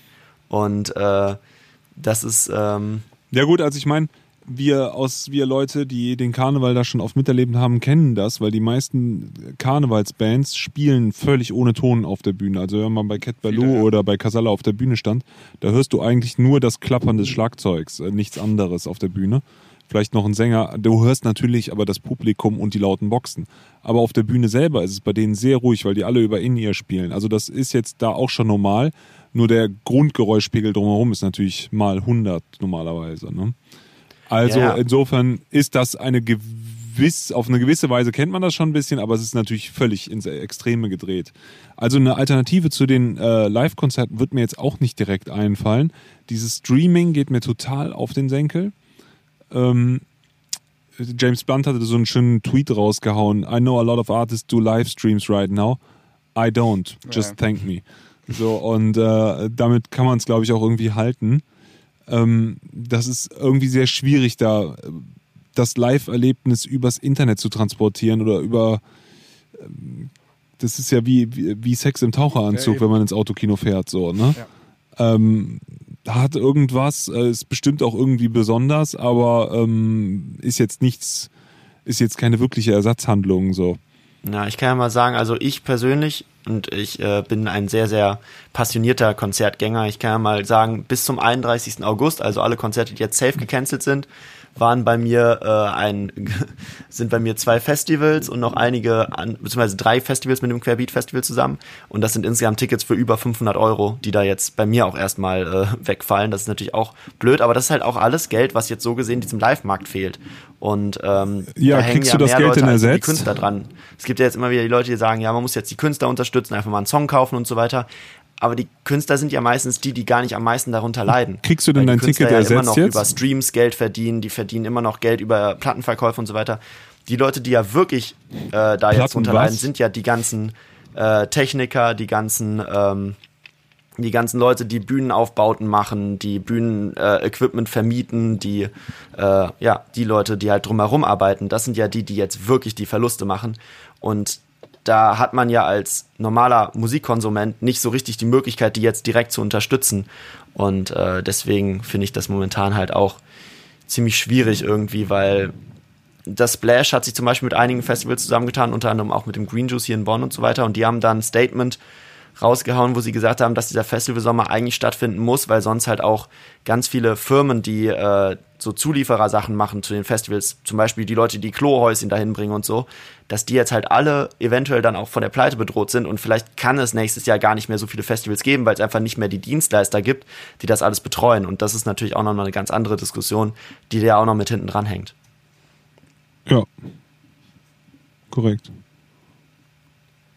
Genau, also Streams war jetzt für euch äh, bisher keine, keine Option.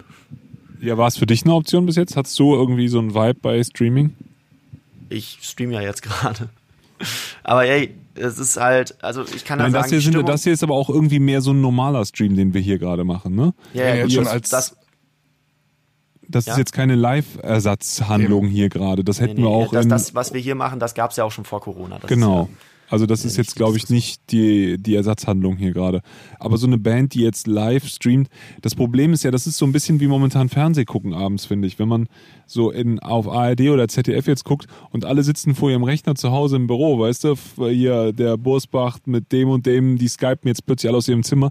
Fernsehen sieht plötzlich aus wie so eine YouTube-Show. Und das ist auch ganz heftig geworden. Und ich finde, gerade mit den Livestreams tun sich viele Musiker keinen Gefallen, weil es halt so ein bisschen, wie du gesagt hast, ähm, wenn man dann im Auto sitzt auf einer guten Anlage, plötzlich das Live-Konzert so isoliert, ohne Bass, ohne, weiß nicht, okay, man kann sich ja trotzdem betrinken im Auto, aber es ist trotzdem irgendwie eine andere Stimmung da drin. Ähm, dann ist das ein ganz anderes Erlebnis, als das live vor der Bühne zu hören. Einfach weil man es so genau hört und plötzlich merkt, oh nee, das Mikro klingt eigentlich gar nicht so gut wie auf der normalen Aufnahme. Und ähm, ja, das Schlagzeug ist so ein bisschen mumpfig hinten reingedrückt. So, also ja, das. Äh, nee, ich glaube, es wird, es gibt für live einfach keine Ersatzhandlung so einfach. Deswegen ist live auch live. Und deswegen fanden es die Leute jetzt cool. Ich finde es irgendwie ganz lustig. Wir haben, glaube ich, schon vor zwei, drei Jahren immer wieder darüber geredet, Marc, wir wahrscheinlich auch, dass irgendwann die Live-Blase platzen wird. Weil alle haben eigentlich darauf gewartet, dass Live-Konzerte irgendwie, das war jetzt so das große, die große Cash-Cow der Industrie. Aber alle haben irgendwie darauf gewartet, dass es irgendwo knallt. Also es wurde immer so gemunkelt, irgendwann kommt das Thema Vergewaltigung auf Festivals mehr ans Licht, so dass das auch ähnlich abläuft wie äh, auf der Domplatte zu Silvester oder am Oktoberfest, ne, dass es auf so einem äh, Festivals immer viele Belästigungsmeldungen gibt. Ähm, da hatten viele darüber spekuliert. Also es wurde immer wieder so ein bisschen, also zumindest in der Welt, wo ich mich rumgetrieben habe, immer wieder überlegt, sind wir da eigentlich schon am Limit langsam, was Festivals angeht, weil okay. wir hatten eine Explosion an Festivals in den letzten Jahren. Ne? Dieser Hype um Festivals ist auch viel größer geworden, so mein Eindruck jetzt. Also jetzt so eine persönliche Beobachtung. Aber es sind ja super viele Festivals in den letzten fünf Jahren auch entstanden. So. Es sind aber auch super viele direkt wieder in die Pleite gegangen. Sind wahrscheinlich auch wieder viele ja. verschwunden. Ne? Ja, also ich glaube, dass, ähm, dass der, ähm, also das sieht man ja auch daran, wie schnell jetzt die Tickets zu diesen äh, Auto, äh, äh, zu diesen Autokino-Konzerten äh, vergriffen waren, dass halt der Drang nach Live immer noch besteht auf jeden Fall und äh, dass die Leute das auf jeden Fall vermissen. Ähm, aber es ist nicht das Gleiche so. Wie gesagt, ich war gestern da, ich hatte einen sehr guten Kumpel dabei, wir sind beide große Fans so, von daher hat das funktioniert so, wir hatten Stimmung und vielleicht hört man meiner Stimme es noch an so. Ich habe auch an dem Abend nicht mehr reden können so richtig, heißt, also ich war schon so ein bisschen im, Fest, äh, im, im Konzertfeeling drin, aber es war halt auch viel dieses, wow, sowas haben wir noch nie gemacht. Also das ist das erste Mal, dass wir jetzt sowas machen so. Ne? Ich, ich kann mir nicht vorstellen, dass ich jetzt dieses Jahr noch auf vier, fünf weitere solche Konzerte gehe. Das glaube ich nicht. Und ja, ähm, ich glaube, dass es halt auch wirklich nur funktioniert, wenn man den Künstler wirklich abgrundtief feiert. So das Ding bei einem Festival ist ja, dass man auch eventuell mal zu so, da hat man die zwei Leute, die man geil findet und dazwischen ist halt wer anders so und dann guckt man sich den anders halt auch mal an und dann kann man den halt auch cool finden. Aber in so einem Autokino-Konzert funktioniert das ja nicht, wenn man den Künstler nicht absolut geil findet, weil es funktioniert ja nur, wenn du im Auto selber mitgehst und du gehst ja im Auto nicht mit, wenn du den Song nicht kennst. Und ich glaube, deswegen ist das halt an sich halt schon auch irgendwie schwierig. Und live, ja, kann man, diese Stimmung kriegt man nicht rüber. So, ja. die Leute haben dann halt als Applaus, also, haben die Leute halt gehupt Gehupt, und dann gab es immer ein bisschen Lichthupe gehört, ja. und Warnblinker noch an. Mhm. Und das war halt super lustig jetzt so auf dem Konzert. Aber wie gesagt, ich glaube, dass das halt auch so ein Ding ist, das machen jetzt am Anfang ein paar, aber das ist auch nichts, was jetzt über den Sommer tragen wird. Dann werden die auch von den Nachbarn bald verklagt wegen Lautstärke. Ja, gut, da in Düsseldorf, dem Messegelände, da ist nichts in der Nähe. Okay, ja, dann ist gut. Also, was also, ich auch noch sehr spannend finde bei der ganzen Überlegung, wir reden ja jetzt nur über direkte Schäden, die jetzt direkt entstehen was auch äh, eine gewisse Sorge bereitet. Das wird ja von der Wirtschaft immer im Konsumklimaindex gemessen. Ich glaube, dass heute der, der Wirtschaftskonsumklimaindex für Deutschland ist heute um 8%, was ziemlich spektakulär übrigens ist, also an Aktienmärkten ja, heute für, für schlechte Stimmung gesorgt hat. So. Ähm, Konzerte sind Luxus. Streaming zum Beispiel würde ich gar nicht mehr so sehr in den Luxus einordnen. So ein Netflix und ein Spotify-Abo würde ich fast schon sagen, in so ein Grundbedürfnis einordnen mittlerweile von den Menschen. Netflix aber, übrigens 16 Millionen neue Nutzer im ersten Quartal, das ja. hatten die noch nie. Ja, absolut. Die, die Aktie ist auf Allzeit hoch und sowas. Also klar, diese Streaming-Sachen laufen, die funktionieren ganz gut, aber man wird jetzt genau beobachten müssen, wie viel Kohle bleibt den Menschen übrig jetzt. Ne? Also Kurzarbeitergeld überlegen sie ja schon wieder zu erhöhen. Ähm, die Selbstständigen haben erstmal 9000 Euro bekommen, die sie aber jetzt teilweise nicht ausgeben dürfen und sowas. Also da wird man jetzt gucken müssen, wie sich das bis zum Sommer entwickelt, weil die ganze Kaufkraft von den Leuten fällt ja selber weg jetzt, die betroffen sind im Musiksektor. Und ich denke mal, äh, das wird auch noch anderen Sektoren so gehen. Friseure und sowas leiden ja auch noch drunter, äh, Restaurants und gerade im studentischen Bereich ist ja auch viele an so ähm, ja, wie nennt man, Niedriglohnjobs gebunden einfach. Die, die jobben irgendwo als Kellner oder die jobben, wer weiß der Geier was, wo sie jobben, aber sie jobben meistens mit Jobs, die nicht so hoch bezahlt sind und die momentan auch eher auf Eis gelegt werden in vielen Branchen, weil man einfach nicht so viel braucht jetzt gerade oder gar keinen braucht, zum Beispiel in der Gastronomie. Äh, was natürlich wieder auch im Umkehrschluss heißen wird, dass weniger Geld für Konzerte und sowas einfach da ist. Leute, die bereit sind, so viel zu zahlen. Ja, Also das, auch ist, das- das hat alles einen, einen langen Rattenschwanz, so weil da genau, ich auch. wie gesagt, so das gesamte Volumen der, des Geldes, was die Leute ausgeben können, das sinkt. Und ähm, kann man dazu sagen, zum Beispiel mein Job, den ich jetzt hatte, der auch dazu geführt hat, dass dieser Kanal ein bisschen eingeschlafen ist, tut mir leid an der Stelle, äh, der ist auch weg. Also ähm, das heißt für euch was Gutes, im nächsten Monat und in den nächsten Monaten werden wieder mehr Videos kommen und da es eben auch schon gefragt wurde, ja, es werden auch noch die restlichen Alligator-Analysen folgen und es werden noch andere Videos wieder folgen, weil jetzt Pass mal auf, Zeit dass sie dafür. dich nicht auf Alligator reduzieren, die Leute. Nee, wollte ich nicht, aber das ist halt die Challenge, die muss ich ja abschließen. Das wäre ja Okay, lame, okay. wenn ich jetzt aufgeben würde. Was hast du für einen Job? Äh, ich, ich war, ähm, hab, hab Videos gedreht für einen, äh, für einen Verein, für einen Ah, okay. gemeinnützigen. Und äh, die mussten, aber der hängt halt an einem größeren Unternehmen dran und die mussten dann Sparschritte einleiten oder ja, das ist eine andere Diskussion, ob sie es mussten oder nicht, aber sie haben es auf jeden Fall getan. Ja, okay. Ähm, und da wird natürlich dann erstmal bei den Werkstudenten ge gespart, ist ja logisch. Und, ähm, Und das sind genau die, die auf die Konzerte fahren. ja, genau. Und das sind die, die auf die Konzerte fahren. Wie gesagt, 500 Euro habe ich äh, im letzten, äh, habe ich jetzt im letzten Quartal dafür ausgegeben. Wie ist das eigentlich mit, äh, mit Ersatzleistung? Hast, kriegst du das Geld zurück? für die Konzerte? Mhm. Ähm, da kam noch nichts. Also die, äh, soweit ich das aber verstanden habe, haben sie ja jetzt das Rückgaberecht für Live-Veranstaltungen auch geändert, sodass ähm, so, ne, dass du die Tickets halt entweder natürlich umlegen kannst auf den äh, Nachholtermin oder du kannst äh, den oder du kannst äh, halt den Betrag, den das Ticket gekostet hat, als Gutschein erstatten. Und wenn der Gutschein bis Ende 2021 nicht eingelöst ist, dann kriegt man erst das Geld zurück. Ähm, so, das heißt, man gibt als äh, Kartenkäufer sozusagen einen Kredit an den. Ein Darlehen Äh, an die. ja, was, was ich aber auch verstehen kann, weil wenn man jetzt mal bedenkt, was für Geldvolumina das sind, wenn jetzt Rock am Ring sein ausverkauftes Festival, seine beiden ausverkauften Festivals zurückzahlen müsste, so dann wären die ja instant komplett pleite, so. Weil da, das sind ja zig Millionen, das war 250 Euro pro Ticket und das sind dann halt 150.000 Tickets oder sowas in die Richtung. Äh, das ist halt, ne, da, da kannst du, kannst du nicht auf einen Schlag zurückzahlen, das kann ich mir schon vorstellen. Aber der, ähm, ja, aber ja, für mich ist das Geld natürlich jetzt auch erstmal nicht erreichbar. So, und ich krieg da auch erstmal keine Leistung für und das ist halt schon scheiße. Aber ja, vielleicht, vielleicht kann das äh, System, dadurch, dass man halt das Geld jetzt nicht sofort zurückerstatten muss, das Ganze ein bisschen strecken, weil die Leute haben das Geld ja eh schon ausgegeben. Aber ja, das ist. Ja, würde mich äh, interessieren. So, ähm, du hattest ja gerade gesagt, dass viel, bei vielen Fällen noch gar kein Geld geflossen ist. Ja. Also das heißt, bei euch ist das jetzt gar nicht der Fall, dass ihr irgendwie noch auf Geld sitzt und erstmal denken könnt, boah, zum Glück haben wir noch die Einnahmen und jetzt können wir uns erstmal einen Monat oder ein halbes Jahr Zeit lassen, das zurückzuzahlen und noch operieren. Bei euch fehlt jetzt einfach das Geld komplett.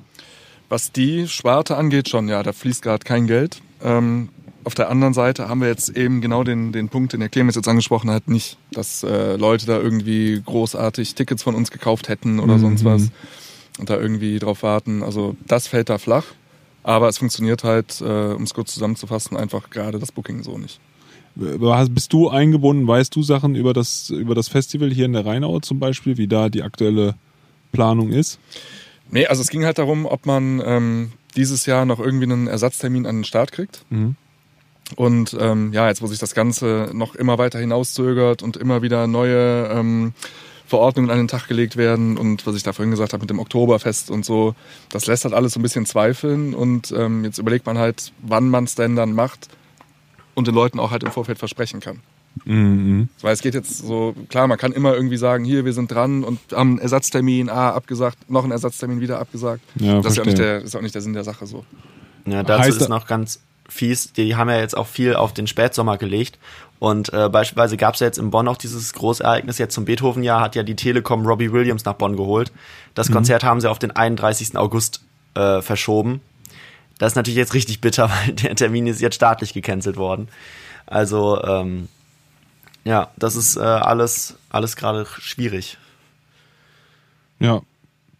Ich befürchte, das umschreibt auch die ganze Situation, weil auch selbst unter den Leuten, die das als die Veranstaltung machen, höre ich immer wieder, dass noch Unklarheiten überhaupt sind, dass NRW sich da auch noch nicht ganz strikt geäußert hat, wie verfahren wird. Also es ist, glaube ich, auch noch ein Riesendurcheinander, das Ganze. Ich glaube, deswegen sind die ganzen Bands auch noch so zurückhaltend und erst die großen Firmen haben jetzt sich selbst gemacht, Rock am Ring. ist ja halt ein Riesenunternehmen schon, ne? Live Nation oder wie heißen die, die dahinter stehen, ne? Ähm, Ja. Das ist ja ein äh, global Unternehmen, ein global operierendes Unternehmen.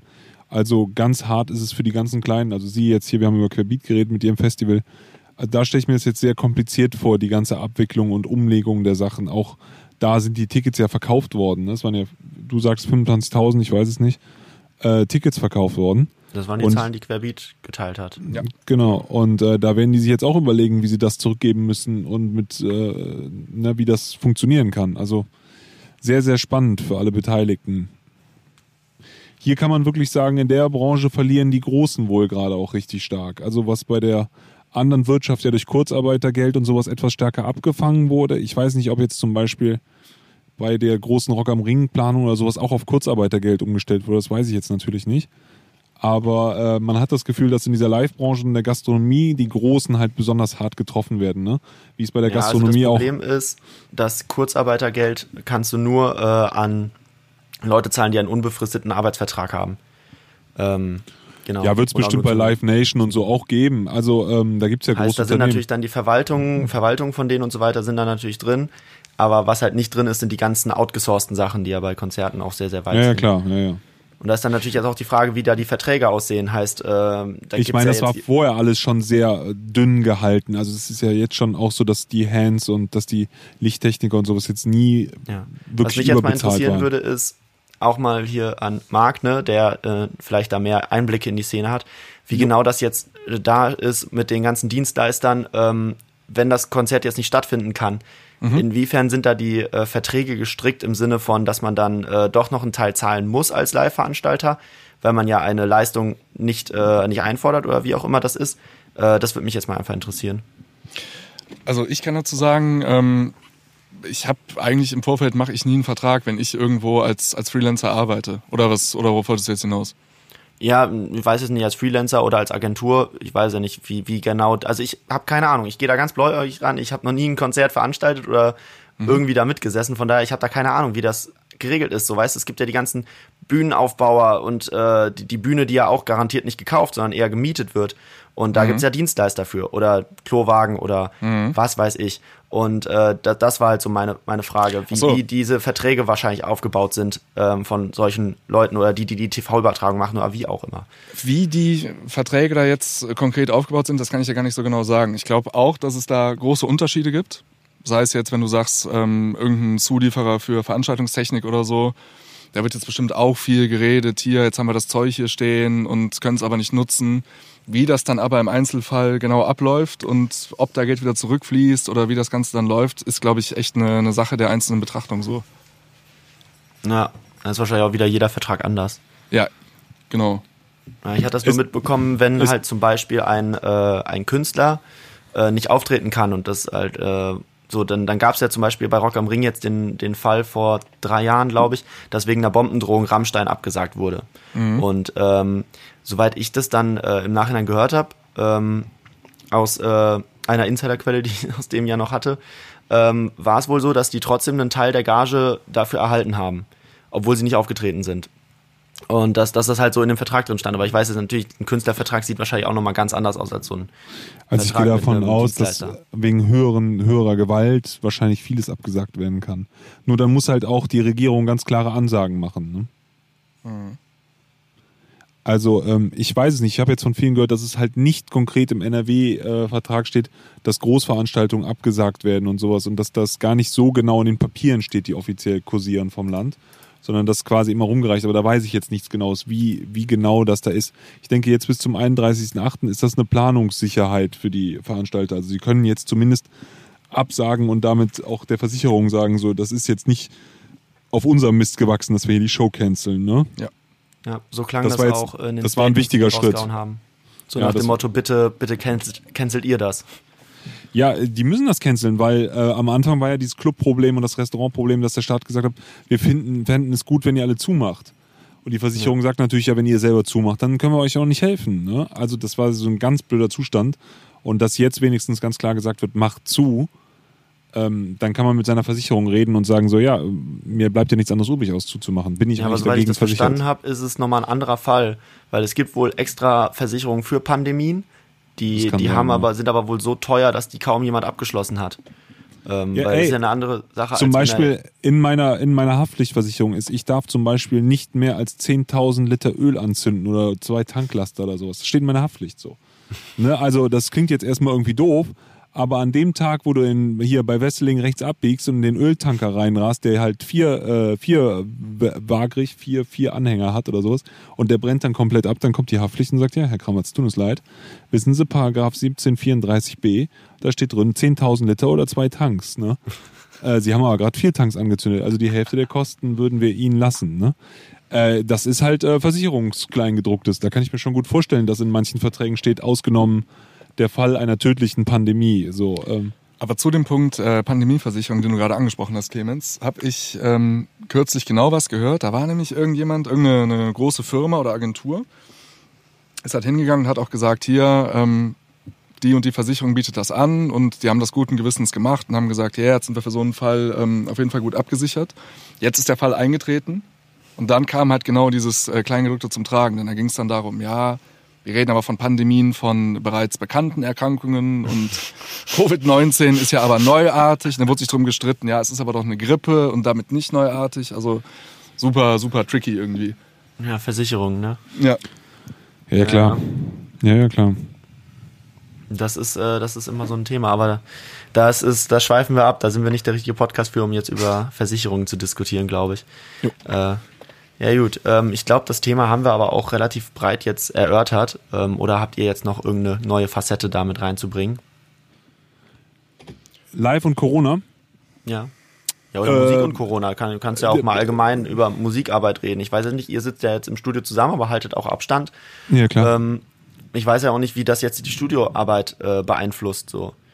Ja, das Gute ist, dass ja heute eigentlich jeder in Home-Studios arbeitet, so aus meiner Erfahrung. Das heißt, alle recorden eigentlich zu Hause. Ähm, das heißt, eigentlich ist Corona ja momentan die Stunde der Solo-Entrepreneure. Ähm, du kannst alleine einfach genau weiterarbeiten wie vorher und relativ ungestört auch das Ganze machen. Insofern ist dieses Modell, ich alleine arbeite an allem, eigentlich ein bisschen zukunftsweisend jetzt gerade, hat man das Gefühl weil man sehr kleine Wege hat und vor allem sich nicht mit anderen Leuten treffen muss und das alles selber übernehmen kann. Ähm, ich finde sehr lustig, dass man vor zwei Monaten gesagt hätte, ist äh, YouTuber oder Musikproduzent, das sind echt krisensichere Jobs, Bro. So, das solltest du auf jeden Fall werden, weil wenn es kracht, so dann werden die Fließbänder bei VW stillstehen, dann werden die Banken zugemacht, dann werden die Geschäfte zugemacht. Das ist alles nicht so sicher. Aber YouTuber und Beats bauen, das kannst du zu jeder Zeit den ganzen Tag weiter durchziehen, egal wo du bist. So. Ähm, ja, ist ein ganz neues Mindset, was sich da aufmacht, wenn man seinen Kindern das mal erklärt, was sie eigentlich einen sicheren Job ist in Deutschland. Ähm, das wird, glaube ich, unser Verhalten auch zu ganz viel umstellen jetzt gerade. Thema Konzerte bin ich sehr gespannt, wie lange die Angst, die Hysterie, die Gefahr weiter besteht. Ich kann mir auch nicht vorstellen, dass nach so einem heftigen, wenn das jetzt wirklich den ganzen Sommer sich durchzieht, dass die Leute völlig entspannt 2021 wieder auf Konzerte hüpfen und sagen, ach cool, jetzt hüpfe ich wieder zwischen den Leuten rum. Andererseits, wenn es verkauft wird und offiziell angeboten wird, wahrscheinlich ja. Ne? Ich glaube, das kommt extrem auf das Mindset der einzelnen Leute an. Ja, ja, genau. Das, das ist eben genau der Punkt. Es geht ja darum, du willst den Leuten ja auch ein gutes Gefühl mitgeben und nicht einfach stumpf hier, du nimmst jetzt den erstbesten Termin und das ist halt das, was ich vorhin sagte. Du willst mit einem guten Gefühl reingehen und alle Leute haben Bock und die, die Geschichte scheint irgendwie abgeschlossen und äh, man kann wieder guten Gewissens äh, da an den Start gehen. Ich bin gespannt, welche Nachricht das auslösen wird, ja. Ja. Ja, das ist, äh, ist eine schwierige Zeit und äh, wir müssen alle gucken, wie wir damit arbeiten. Ich persönlich, ich, äh, wie gesagt, ich setze jetzt wieder auf YouTube. heißt, ähm, es kommen jetzt wieder mehr Videos von mir. Es wird vielleicht auch wieder mehr Podcasts geben. Wir sind ja da auch ein bisschen äh, aus unserem Zwei-Wochen-Rhythmus rausgeraten. Ähm, Ja, falls wir den mal hatten. Aber klar, ma- klar. Hat ja aber auch, es ist ja auch tatsächlich erstaunlicherweise so, dass dieses Jahr irgendwie auch nicht so viele rauskommt. Marc, jetzt musst du mir kurz erzählen, wie sieht deine Projektplanung für die nächste Zeit aus? Hast du, ändert sich da jetzt, ändert sich es wirklich komplett oder bleiben jetzt die, eigentlich die Themen, die vorher auch schon da waren, gleich? Oder wie sieht das mit deiner Arbeitsplanung aus? Bei Querbeat wird es weniger sein? Genau, jetzt fürs Erste ähm, wirklich rein, was das, das ganze Live-Geschäft äh, angeht, erstmal deutlich weniger. Um genau zu sein, nix. So, aber ähm, Klar, es gibt halt noch ähm, andere Sachen. Ich kann jetzt zum Beispiel mit der, mit der Booking-Agentur, kannst du das Archiv durchgehen und da irgendwie ähm, die Website neu machen. Da hast du ja unzählige Möglichkeiten, Mhm. wie du da dich weiter beschäftigen kannst. Also quasi so ein bisschen mal äh, aufräumen Genau. und äh, Prozessoptimierung. Ja, ja, genau. überlegen, wie das gehen kann. Ja. Ja. Naja, das Ja, habe okay, ich auch krass. schon von vielen gehört, dass, sie das, dass das jetzt äh, dran ist. Also Keller aufräumen, sowohl privat als auch im Unternehmen. Ja. Äh, äh, äh. Ja, da können alle mit frisch geölten und gebohnerten Böden wieder in die nach der Krisezeit starten. Das ist doch super. ja, wann immer das sein wird. Ja gut, dann ähm, ja, würde ich sagen, haben wir die Lage ganz gut erörtert und Mhm. äh, eine schöne Diskussion darüber jetzt noch geführt. Ja, ich äh, bin gespannt. Schreibt uns gerne in die Kommentare, ähm, was genau wir als nächstes äh, besprechen sollen, weil, wie gesagt, es kommt gerade irgendwie sau wenig Musik raus. Ähm, Gab's, gab's noch was im Stream? Im Stream, äh, der, der ist übrigens schon wieder abgebrochen. Ach, Also ist schon aus, aus abgebrochen. irgendeinem Grund, diesmal haben wir keine urheberrechtlichen Dinge getan, äh, geschützten Dinge getan. Ich habe keine Ahnung, woran das jetzt lag. Mhm. Wir werden das in Zukunft auf Twitch machen und dann passt das, denke ich. Ja. Naja, also, ähm, wenn jemand was drunter schreiben will, dann äh, heißt das, geh mal mit Wasser kaufen. Diesmal, oder? wenn, er, wenn er bis hierhin gehört hat, genau. Wenn ihr bis hierhin gehört Wasser kaufen. geh mal mit Wasser kaufen. Ja, okay, wiss- wissen die Leute auch Bescheid. Ähm, ja, cool. Ähm, Marc, vielen Dank, dass du dabei warst. Sehr gerne, Ähm, hat mich gefreut. Ich bedanke mich auch, Marc. Sehr schön. Danke dir. Genau, es hat, äh, hat mir viel Spaß gemacht, äh, mit euch darüber zu reden jetzt. Und äh, ja, mal, mal schauen, was, äh, wo uns die äh, Zukunft so hintreibt. Ja, zu mehr, zu mehr Podcast und zu mehr äh, Arbeitstitelvideos habe ich gehört. Ja, das ist doch schon mal ein positiver Aspekt der, der Krise. Der Krise, da kann man, ja. doch, ja. kann man doch drauf aufbauen. War nicht alles schlecht unter Corona. Gut, ja, die ersten Museen Sinne. haben jetzt auch schon angefangen, ähm, die ersten Exponate zu sichern. Will heißen, die ersten ähm, Mundschütze und äh, so weiter werden jetzt da auch schon in den Museen eingelagert, sodass der Nachwelt das auch noch äh, erhalten bleibt, was wir hier durchmachen.